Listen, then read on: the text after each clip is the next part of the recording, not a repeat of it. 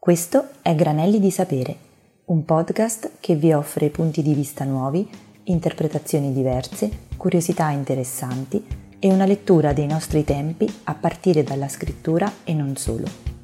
In questa prima stagione, Dondino Pirri ci accompagna alla scoperta dei Vangeli, un granello di sapere alla volta.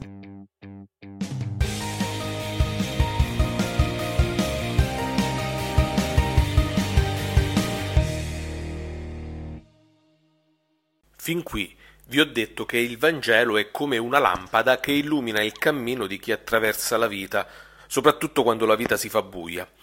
E questa luce è la bella notizia di tutto ciò che Gesù ha detto e fatto. Ancora di più, il Vangelo, questa luce, è come l'incontro con la persona stessa di Gesù che entra nella nostra storia per trasformarla. Davanti a ogni pagina, come l'indemoniato nella sinagoga di Cafarnao, dovremmo gridare anche noi che c'entra tutto questo con la mia vita? Che hai a che fare con me, Gesù Nazareno? Che c'entri con me, con la mia esistenza? Qual è la bella notizia che sei venuto ad annunciarmi? Ecco, quale sarebbe questa bella notizia? Per raccontarvela in estrema sintesi, prendo una frase del Vangelo secondo Marco. Il regno dei cieli è vicino, convertitevi e credete al Vangelo. Sono le parole stesse di Gesù. Nella prima pagina l'Evangelista Marco ci presenta la figura di Giovanni il Battista come il simbolo del popolo di Israele che aspettava la realizzazione delle promesse di Dio. Ma Giovanni, che grida nel deserto, rappresenta anche l'umanità intera, che da sempre desidera liberazione, giustizia, verità, pace. In una parola, tutta la storia umana è caratterizzata da un desiderio che è come un grido, la felicità. Quella che sembra non arrivare mai, quella che sembra non essercene mai abbastanza, quella che forse neppure esiste, la felicità, quella vera, quella che non finisce, quella che riempie ogni vuoto, la felicità. Giovanni era vestito di peli di cammello, con una cintura di pelle attorno ai fianchi, e mangiava cavallette e miele selvatico, e proclamava Viene dopo di me colui che è più forte di me, io non sono degno di chinarmi per slegare i lacci dei suoi sandali.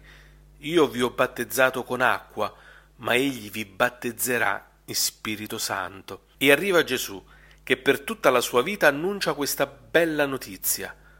Il tempo è compiuto e il regno di Dio è vicino, convertitevi e credete al Vangelo. Il tempo è compiuto, cioè è arrivato il momento giusto, non aspettare altro, non aspettare ancora. Tutte le attese possono realizzarsi ora, possono realizzarsi oggi, tutte le promesse di vita, tutte le speranze quel desiderio di felicità e di pace che hai nel cuore da sempre, perché il regno di Dio è vicino, cioè Dio non è più lontano, non è più indifferente alla tua vita. Dio si è fatto carne, percorre le nostre stesse strade, conosce i nostri sentimenti e noi non siamo più soli. Allora il Vangelo è la bella notizia che la felicità esiste ed è a portata di mano ed è una persona che si chiama Gesù. Vuoi essere felice? Prestagli attenzione, convertiti. Volgi verso di lui il tuo sguardo, apri il cuore e le orecchie alla sua parola. Credi al Vangelo. Guarda quello che lui ha fatto, ascolta quello che ha detto. Lì sta la tua felicità. Il Vangelo non è semplicemente la biografia di Gesù Cristo e non è l'elenco delle regole da seguire per essere buoni cristiani, non è neanche il libro in cui trovare tutte le risposte alle situazioni complesse del nostro tempo. Il Vangelo non è un oracolo da consultare, aprendolo a caso, quasi come fosse un biscottino della felicità, e neanche un trattato di spiritualità o di filosofia o di ascetica. Il Vangelo è la bella notizia che è possibile essere felici oggi. Se ti lasci toccare da Dio, che si rivela come colui che sta in mezzo a quelli che sbagliano, in mezzo a quelli che non sono mai all'altezza, in mezzo a quelli che non arrivano mai, per donare loro la sua stessa vita. Si chiede Lorenzo, possiamo prendere per vero ciò che c'è scritto nel Vangelo?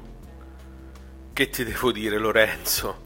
Come posso convincerti che quanto sta scritto nel Vangelo è vero?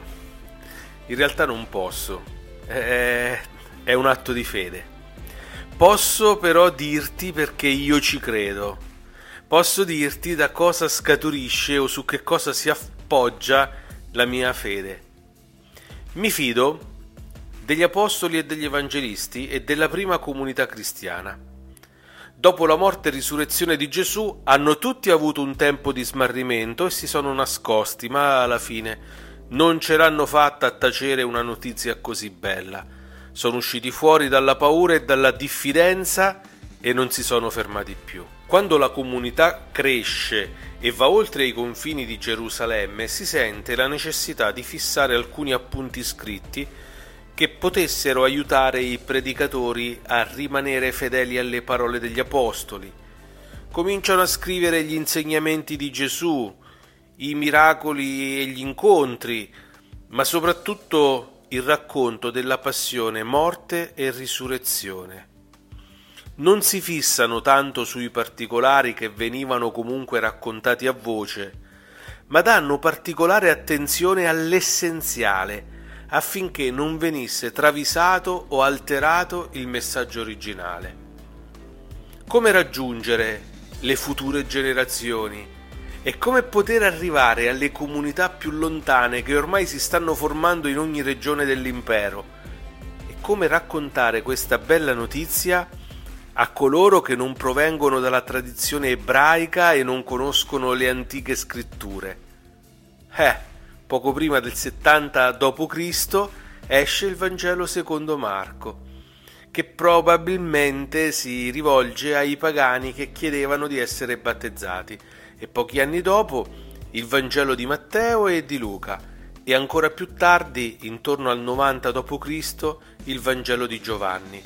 Ma di questo vi parlerò più avanti. Io credo che questa bella notizia che viene da così lontano sia vera anche perché tutte queste persone l'hanno testimoniata con la vita e perché a partire da loro, che hanno visto e conosciuto Gesù, attraverso una ininterrotta catena di testimonianze e di amore, generazione dopo generazione, questa bella notizia è giunta fino ai nostri tempi, fino ai miei nonni, che l'hanno raccontata ai miei genitori, e dai miei genitori è arrivata fino a me. Mi fido di tutte queste persone. Mi fido del loro amore. Mi fido della loro testimonianza. Mi fido dei miei nonni e dei miei genitori. Mi fido della Chiesa, che è la comunità di tutti i discepoli di Gesù che mi hanno annunciato la verità di questa parola. E a proposito di Chiesa, Laura vorrebbe sapere come mai sono stati scelti proprio questi quattro Vangeli escludendone altri potrebbe essere un ottimo approfondimento per la prossima puntata. Invece vorrei rispondere subito alla domanda di Silvia, che chiede quale consiglio daresti a qualcuno che è curioso di leggere il Vangelo ma non l'ha mai fatto? Di iniziare dall'inizio o leggerli tutti in ordine? Partire da uno specifico o leggere alcuni brani e in, nel caso quali? Beh, eh, Silvia e, e, tutti quelli come te che hanno questo desiderio di cominciare a leggere il Vangelo con gusto e con serietà. Se volete iniziare il vostro personale viaggio attraverso questi scritti meravigliosi, vi suggerisco di cominciare dall'Evangelista Marco, perché è il testo più breve ed essenziale ed è anche il testo più antico che si rivolge ai principianti della fede. Leggetelo tutto con calma, dall'inizio alla fine, più di una volta, ma più di una volta significa tante e tante volte, e domandatevi sempre, pagina dopo pagina, riga dopo riga, ma che cosa c'entrano queste parole con la mia vita? E poi se volete, sottolineate i passi che vi affascinano di più, ma anche quelli che fate fatica a comprendere ed, ev- ed, eventualmente anche quelli che vi urtano di più. Potrebbe essere un buon inizio. Noi oggi ci fermiamo qui. Granelli di Sapere è un podcast dell'Azione Cattolica Diocesi di Iesi. Questo episodio è stato scritto da Don Dino Pirri che è prete della diocesi di San Benedetto del Tronto con una lunga esperienza pastorale. È stato assistente nazionale dell'Azione Cattolica dei Ragazzi e assistente a Gesci. Pubblica con Rizzoli Lo strano caso del buon samaritano, il Vangelo per buoni, cattivi e buonisti nel 2022. Se, come ci auguriamo, questo episodio ha stimolato riflessioni, pensieri e curiosità, scriveteci a granelli di sapere chiocciolaacigliesi.it. Nel frattempo vi diamo appuntamento al prossimo episodio.